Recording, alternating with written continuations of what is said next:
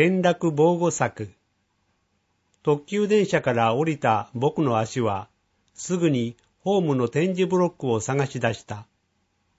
それから白状で展示ブロックの向かう方向を確認し、ゆっくりゆっくり歩き始めた。二日に一度は電車に乗るという生活をしているのだが、ホームでの移動は毎回緊張感を伴う。見えないことに慣れても、誤って足を踏み外したり、あるいはバランスを崩して落ちてしまったらという恐怖感は常にある。実際、視覚障害者のホーム転落事故のニュースは後を絶たない。ホームからの転落事故で一番多いのは酔っ払いだそうだ。視覚障害者と酔っ払い。共通点はバランスが悪くなっているということだろう。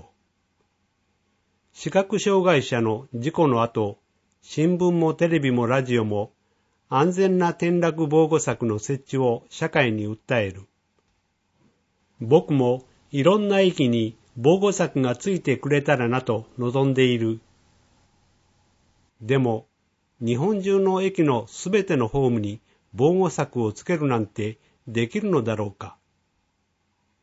どれくらいの時間と経費がかかるのだろう。ちなみに、僕も失明してからの15年で、二度ホームから落ちかけたことがある。